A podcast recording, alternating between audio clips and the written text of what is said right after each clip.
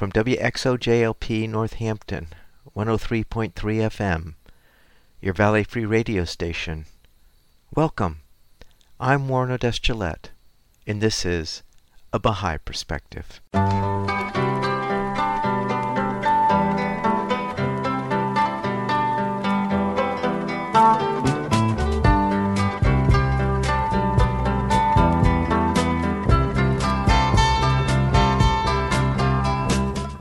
Welcome to A Baha'i Perspective.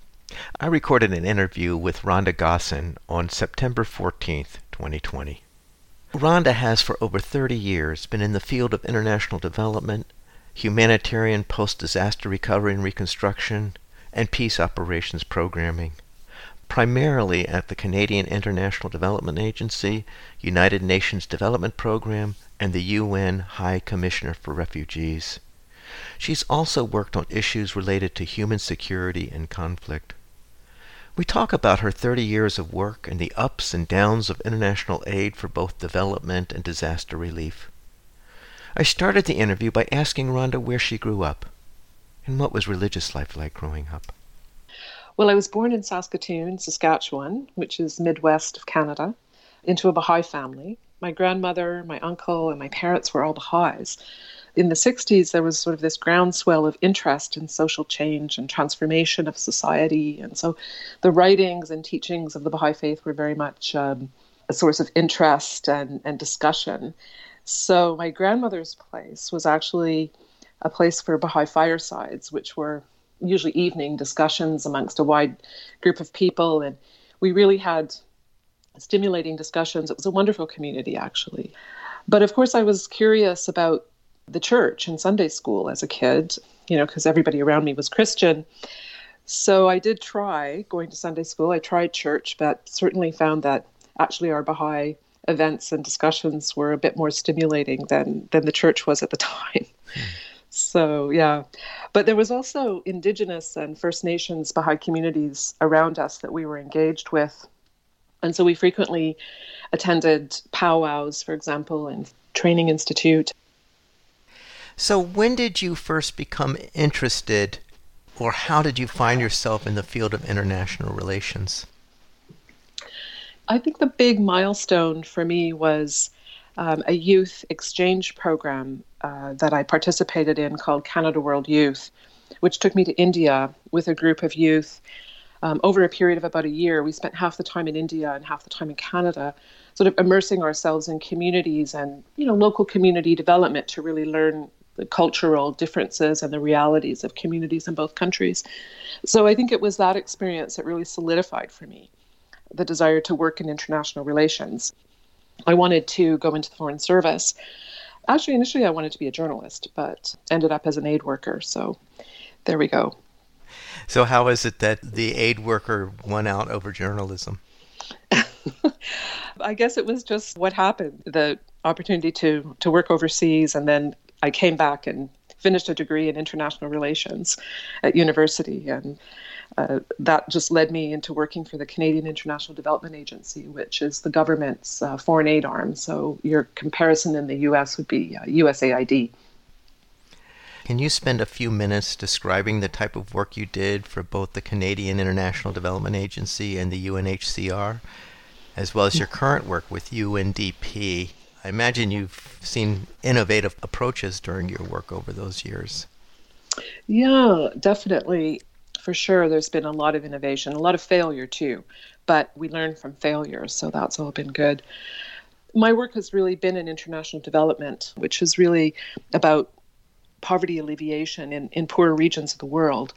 I've worked mainly in Asia and Africa, and even working for CIDA, they become diplomatic postings abroad was posted in the Philippines, Pakistan, Afghanistan, Ghana.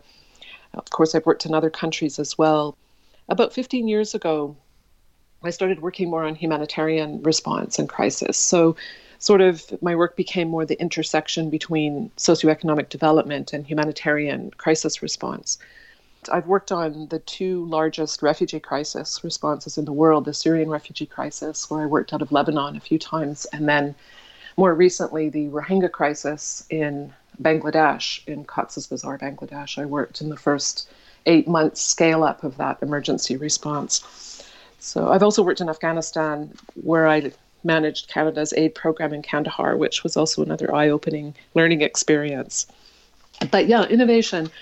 You know, the thing that struck me the most is is the progress we've made on social protection within international development and crisis response, and really protection for the most vulnerable uh, using sort of a cash transfer modality. And that's been a very interesting innovation, also in refugee response. So the use of smart cards or MasterCards, sort of debit cards, which are uploaded monthly with cash to give to people for meeting their basic needs in food, education, and sometimes health.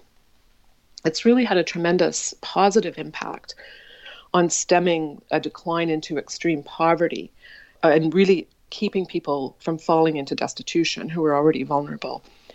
You know, the cash transfer work has also been accompanied by a really interesting analytical process of targeting, which is really a way of prioritizing aid to the most vulnerable of the most vulnerable. In Pakistan, when I worked there, the government had started a program called the Benazir Income Support Program, which was targeted to women, uh, especially women headed households in poor, very poor communities. And it was used during the flood emergency response because they had all the data on people who were very vulnerable. So they were able to use that mechanism to just infuse extra cash needed to people in a crisis. It's been very effective to facilitate also some self reliance amongst vulnerable people and refugees. It respects people's dignity and their decision making choices instead of just distributing goods goods to them.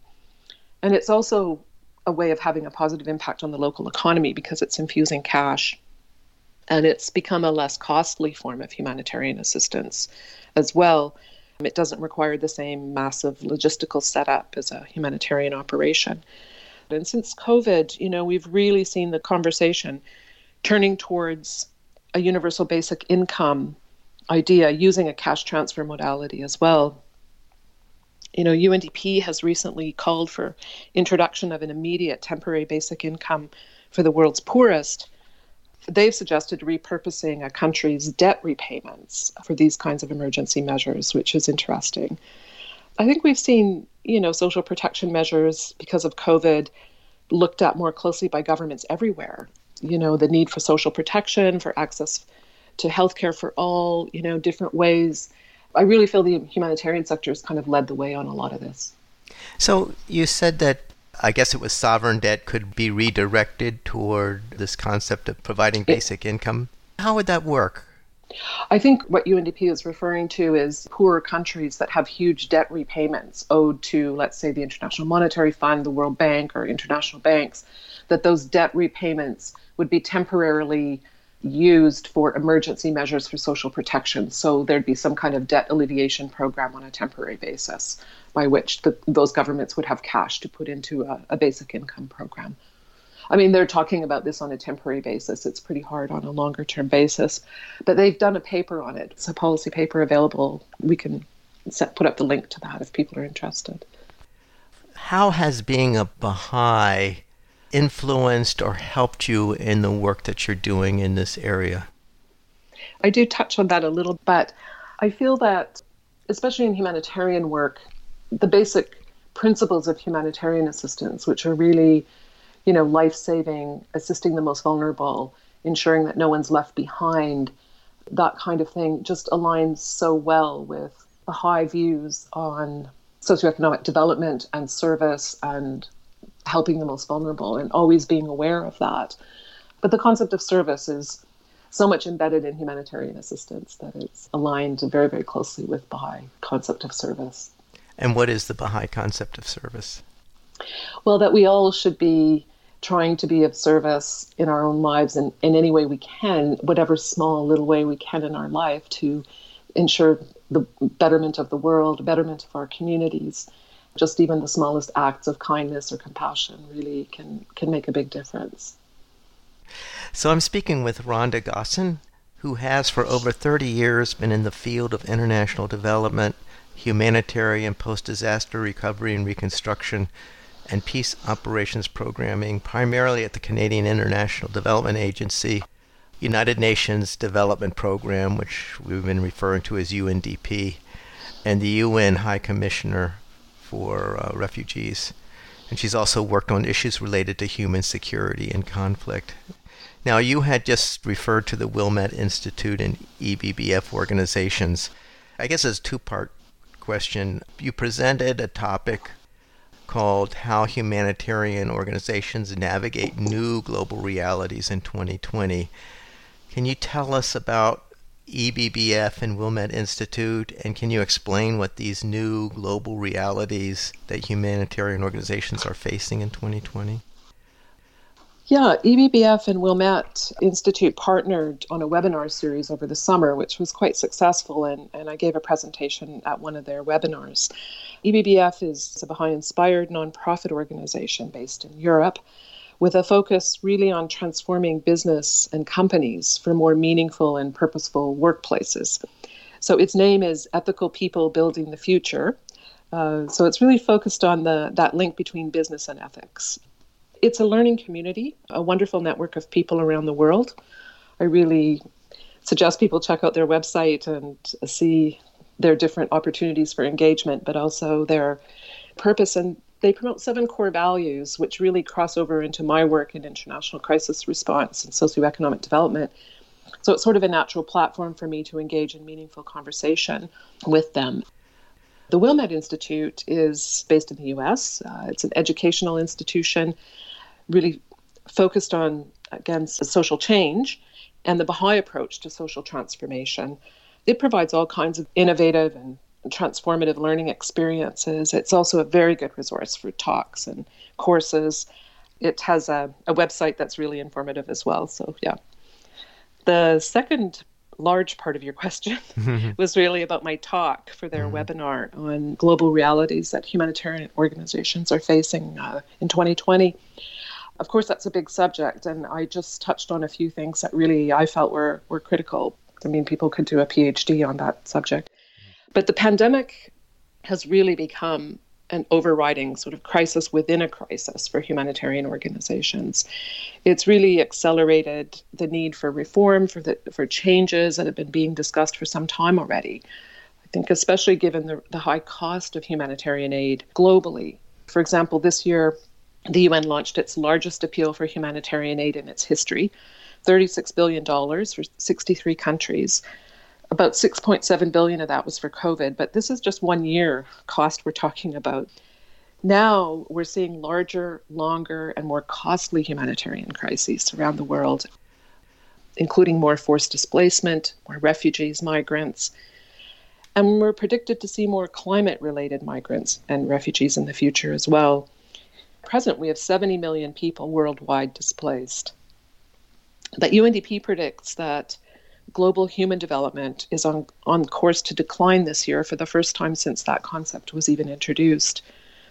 So it really shows the need to really tackle root causes of conflict, of poverty, of inequality, which are even more critical. I mean, we've known that for a long time the question is how are humanitarian organizations dealing with that issue and you know they're not really mandated to tackle root causes and structural transformation but in 2018 uh, the global compact on refugees was signed at the un general assembly which which really called for greater international responsibility and burden sharing for refugees and it also committed to the concept of greater inclusion of refugees in a society, more self reliance, the need to move people away from humanitarian aid dependency. Again, I think this stems from the, the huge cost of, of humanitarian assistance and just the capacity to deal with it. The World Humanitarian Summit in Istanbul in 2016 signed something called the Grand Bargain, which commits humanitarian organizations to getting more resources to local and national responders and bringing affected people into the decision making process. Now, this links to a really important Baha'i principle in socioeconomic development and humanitarian assistance, which is that of universal participation in the betterment of society. And, you know, Baha'is believe that aid should not just be a project which one group of people carries out on behalf of another. Although, yes, charity and emergency need do dictate this at some times, but it's not really an appropriate mode of response for a protracted situation, such as the Syrian refugee crisis, which is now entering its 10th year. like many other crises. I mean, you know, more than 10 years. Afghanistan, we've been seeing a crisis for 20 years or 20 plus. So I really think uh, the pandemic's forced a hard look at the humanitarian sector and how it operates, um, even in terms of deploying hundreds of international aid workers to crisis and the need to rely more on local actors and empowering local actors to take ownership of, of a response and become protagonists of recovery and, and seeing those affected also as protagonists of their own future.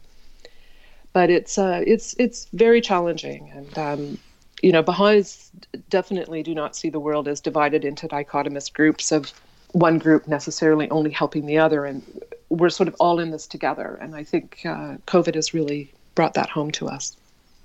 Yeah, I think the biggest obstacle is individual sovereign nations realizing that we're one human family and whoever is ailing in one part of the world is our brother or sister that we can't just ignore. No, absolutely. But it's also not a question of just charity. It's more realizing that people do have inherent resilience and do have inherent capacity. And it's not, you know, external actors and external models being forced on on others. It's also recognizing that they have the capacity to solve their own their own problems too. Right. And I think if only they had the opportunity, I mean, they can't really demonstrate their resilience unless they have a home to be in to be able to demonstrate that.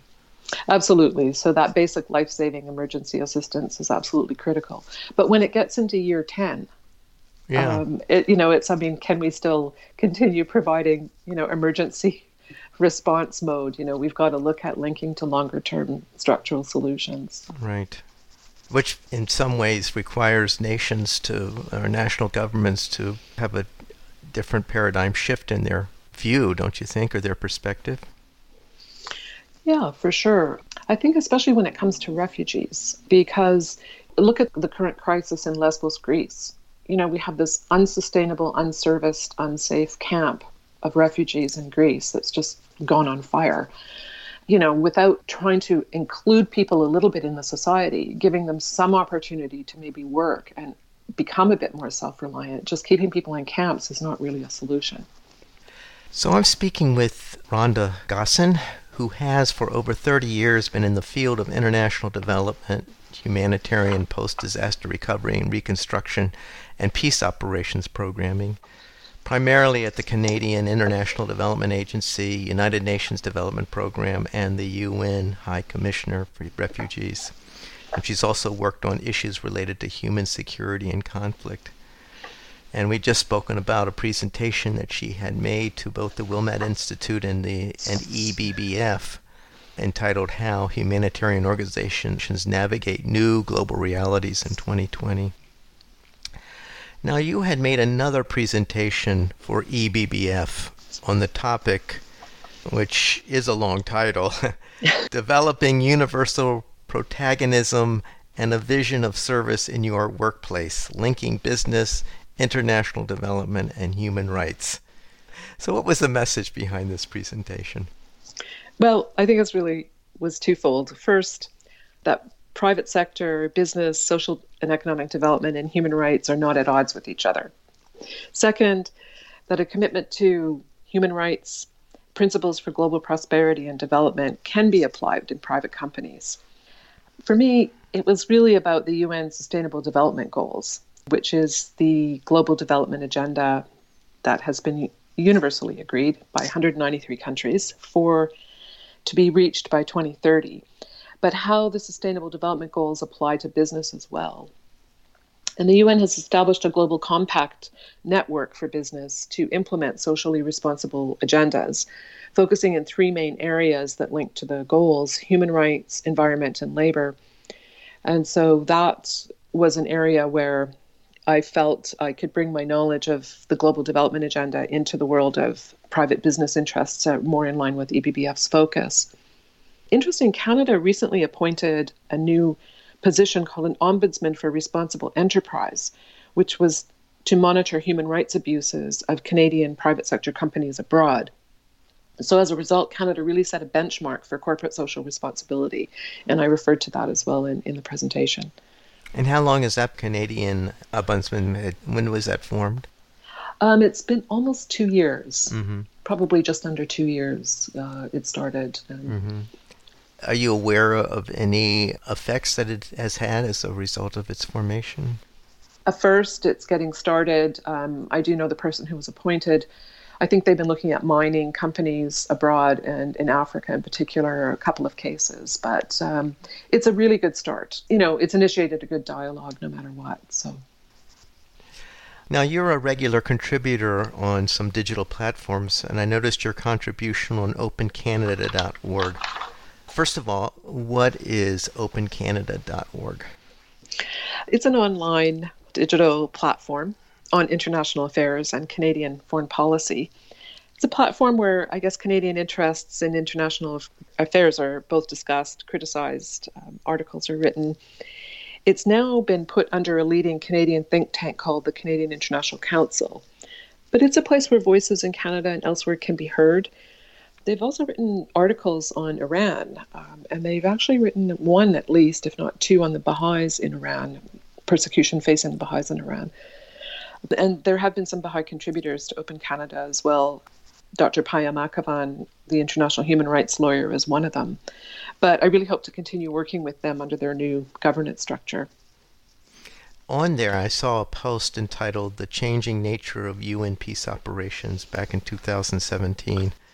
So I know that's fairly a while ago, but I imagine things haven't changed that dramatically. What is the changing nature of UN peace operations and what is causing this? You're right. I don't think peace operations have changed dramatically in the last three years, so it's probably still reasonably relevant. But the UN is a learning organization, believe it or not, and many lessons learned are often acted upon. In the case of peace operations, the whole area of sexual exploitation and abuse in peacekeeping operations has been really looked at carefully. It made a lot of progress in that area. But the article was really about what we talked about earlier, which I call in the article, and which humanitarians also call the triple nexus and addressing root causes of conflict. Triple nexus being the links between peace building, aid, and development, and the need for all actors involved in a conflict crisis to ensure greater coherence between their operations. So, in other words, moving from a narrowed, siloed kind of approach to a more integrated approach to peace and security, which recognizes the benefits of aid and development and peace building combined you know, for one single focus, working towards what is called in the humanitarian sector as collective outcomes. It's really a way of achieving greater efficiency, I guess, with limited resources as well. And peace operations are very costly. So it's another need to combine our focus in a in a more single-fold purpose. I mean, recognizing that all contributors have their own skill set and are contributing something specific, but at least if you're working towards one common goal, or collective outcome, it's more effective.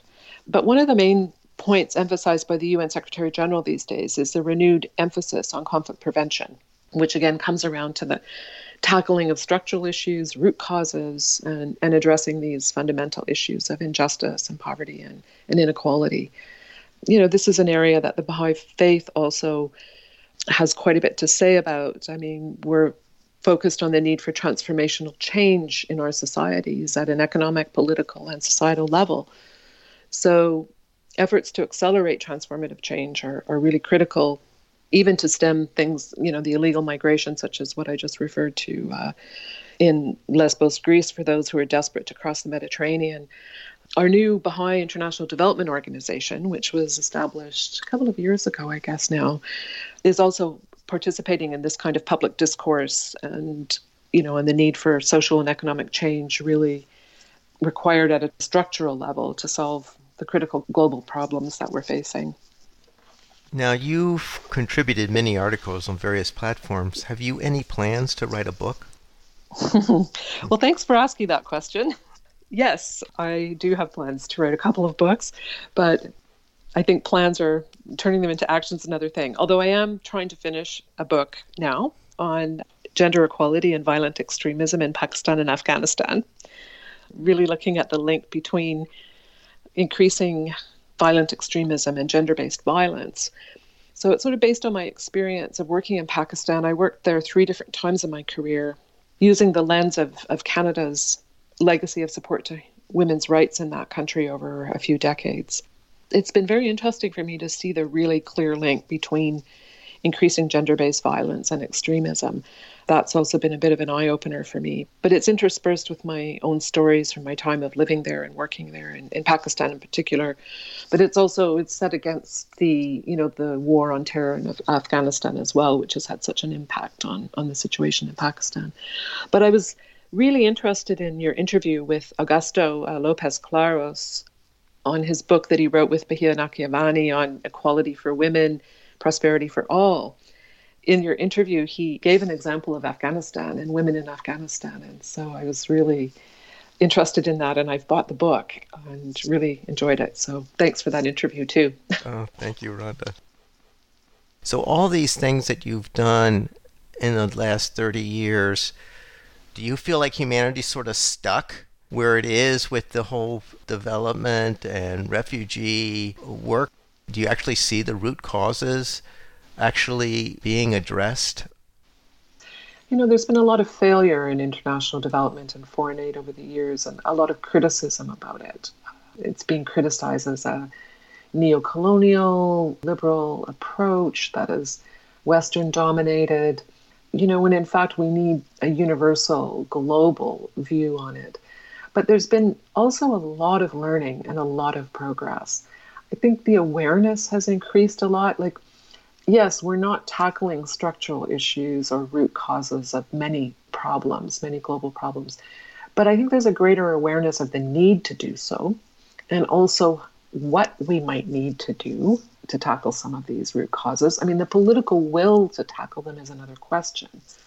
We see the inertia of the UN Security Council, we see the inertia and limitations of our politicians around the world, but the recognition and the greater awareness of people generally about what we need to do is certainly there. And I think the learning that has happened is, has really been tremendous.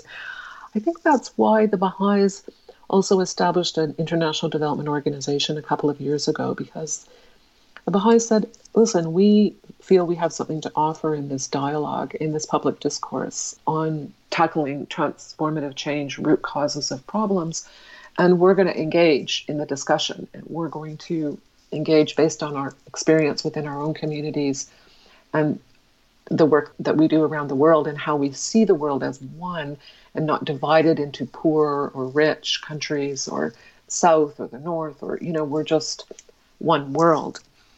You know there's a lot of cause for hope. I mean it's a very uncertain time. We're all frustrated with the limitations of sovereign nations and the political process but there's tremendous things happening that you know they just don't hit the news unfortunately i'm just wondering if you have any insight on your observations of baha'i communities that have inculcated the teachings of the baha'i faith that have actually been able to address some of these issues that are being tackled elsewhere that may not have the benefit of the Baha'i teachings? I think there's lots of examples around, some of them small, some of them larger. I mean, I'm fascinated myself with the Baha'i community in Congo, in the Democratic Republic of Congo these days, because Congo has had a long standing crisis, or multiple crises of different kinds, right? There's Congolese refugees fleeing into Uganda and neighboring countries all the time.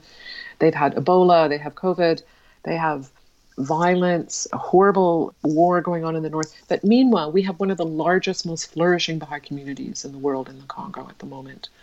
You know, the community development activity that's taking place there, the learning, the coming together for all kinds of community projects has been really fascinating. I mean, I'd like to look into it myself a little bit more because it's such a dichotomy in this situation where there's such poor governance and all of these problems, then you have this really flourishing Baha'i community. So something's working there. But there's lots of examples of some agricultural work that's been going on in Baha'i communities uh, in Africa, but also elsewhere.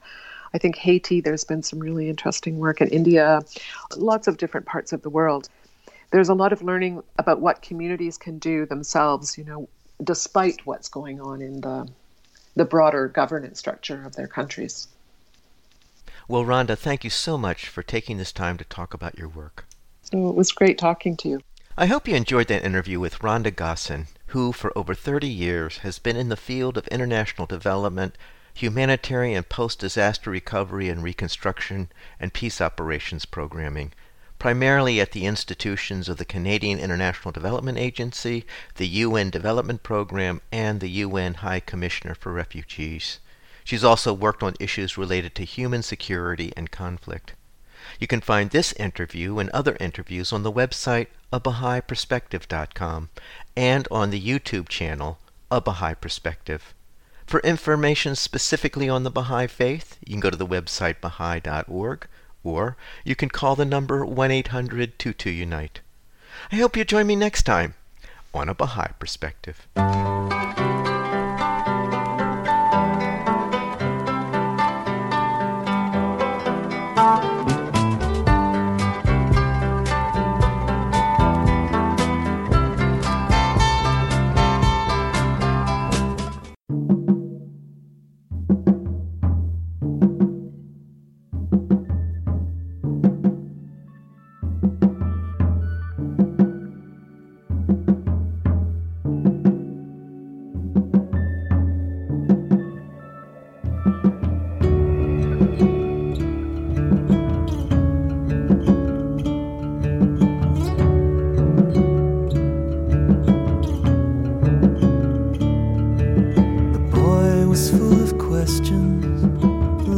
to understand. But brains grow, spirits shrink. We no longer want to have to think. We'd rather veil the unknown with a dream.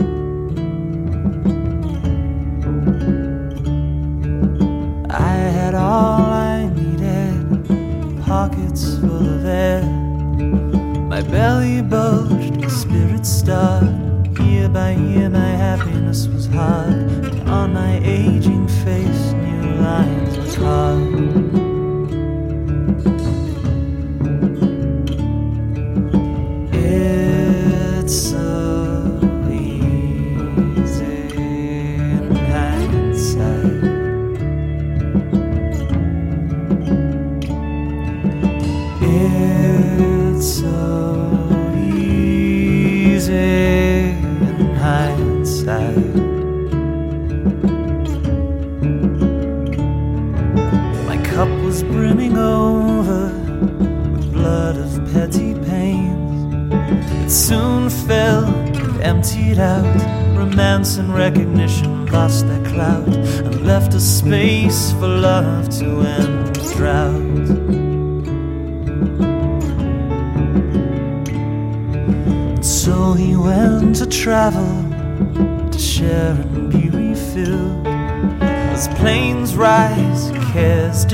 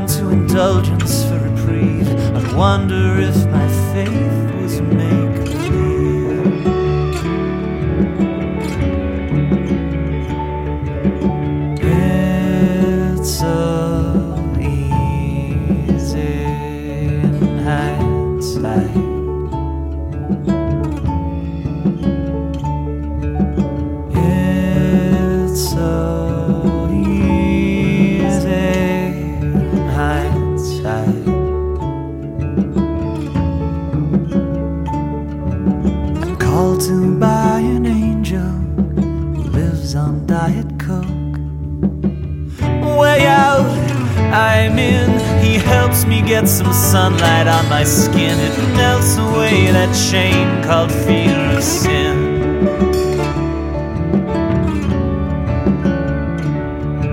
I start to seek out beauty in every living thing.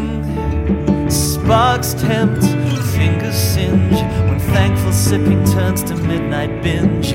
Falls and get ups on which real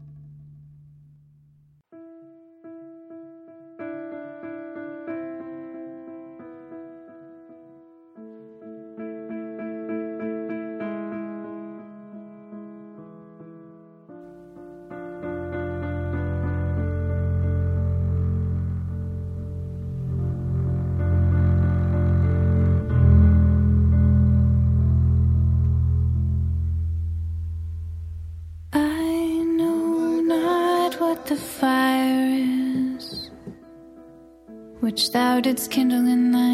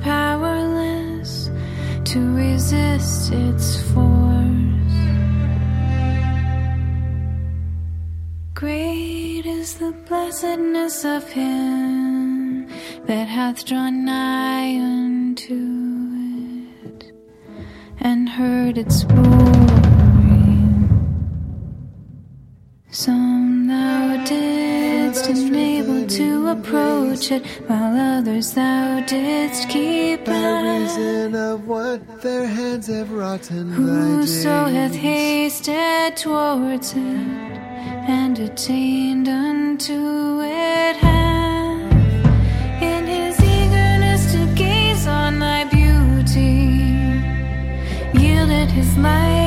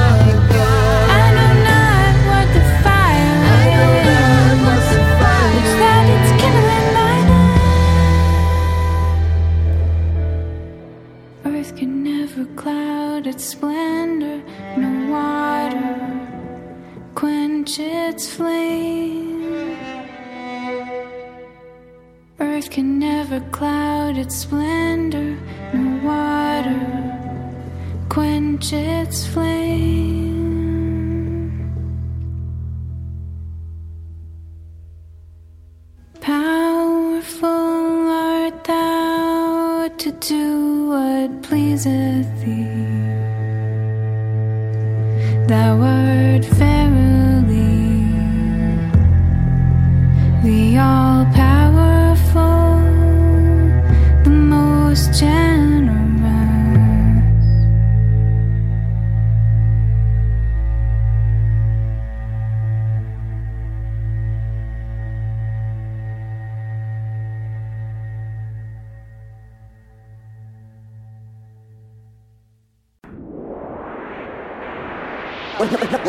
No doubt. No, no, no, no doubt. Differentiated the many ways to raise it. Cause losing the weight and make it only hurts where you wanna take it. I've been giving something I should hold sacred. And if I don't take it, then this opportunity goes wasted. It's so basic, the meaning is made with a gesture. Invaded from the west and demonstrated with aggression. Feel the trace of the weapon, it reiterates a message. A little bit of effort further outline the session. It's now time to let it begin. Head to the wind, the second I stand, less of a plan, it don't matter though. In that direction lies the answer, so you have to go. If for protection's sake you never take the path and hold, let the method make your lesson, then you'll be the last to know. Some of us have nothing, but a word will make us have it all. Pass it on, time to focus now, that's what we spoke about. Scoping out the whole zone now, no doubt. No doubt, time to mellow out, mellow out.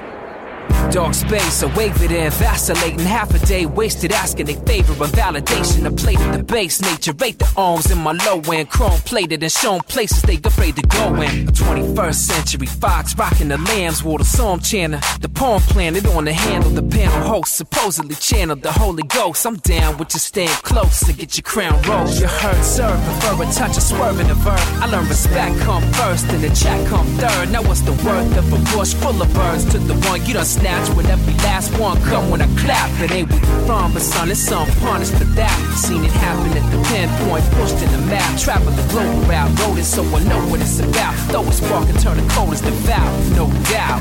No doubt, doubt, time to mellow out, wow, wow, wow, wow. Yeah, I burn a few waiting on my turn in certitude, searching for a heaven ever since interring Gertrude. Went to pin the words to the dirge and dreamt of the image of innocence intense, but forgive my indifference. It's something about I heard it before, you all the same, and I told her we never spoken, so you must be mistaken. I thought maybe she turned away for modesty's sake. Yet as she wept, I saw my name alone the nape of her neck. For pardon, I pleaded. Evidently, she and I were friends with tense traps between this apparition and the one then. Would have been little more than a bench had I not mentioned. I'm a lad feeling start creeping in. The act reciprocated when the weight stacked bent like a paperback. Get away, the kid made tracks. Afraid to speak a name vaguely. I recall a being faith. Let me hold out. I'm moving slower now, no doubt. Uh.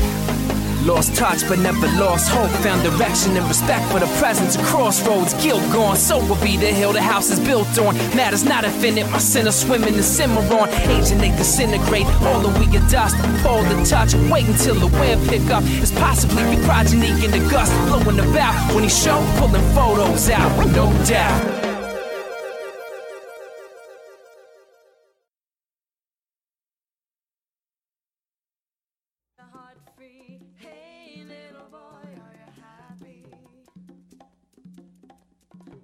Blue sky for you, an endless sea for you and me. Set your heart free. Hey, hey, hey, are you happy? Let your mind wander. Hey, little girl, are you happy?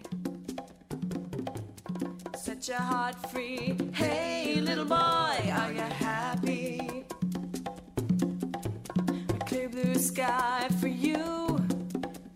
an endless sea for you and me. Set your heart free.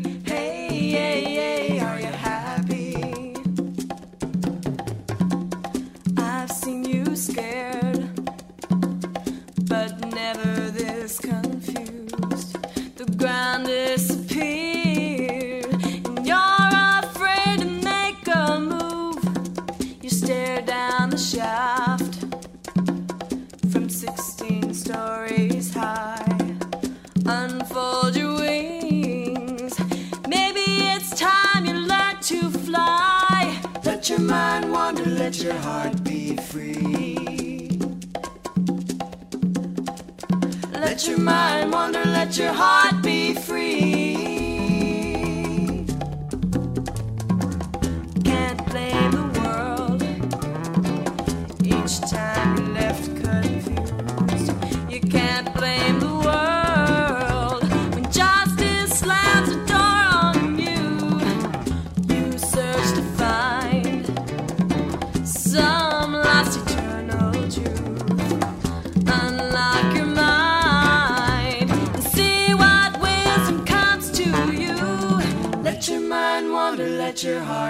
free. Oh, let your mind wander, let your heart be free.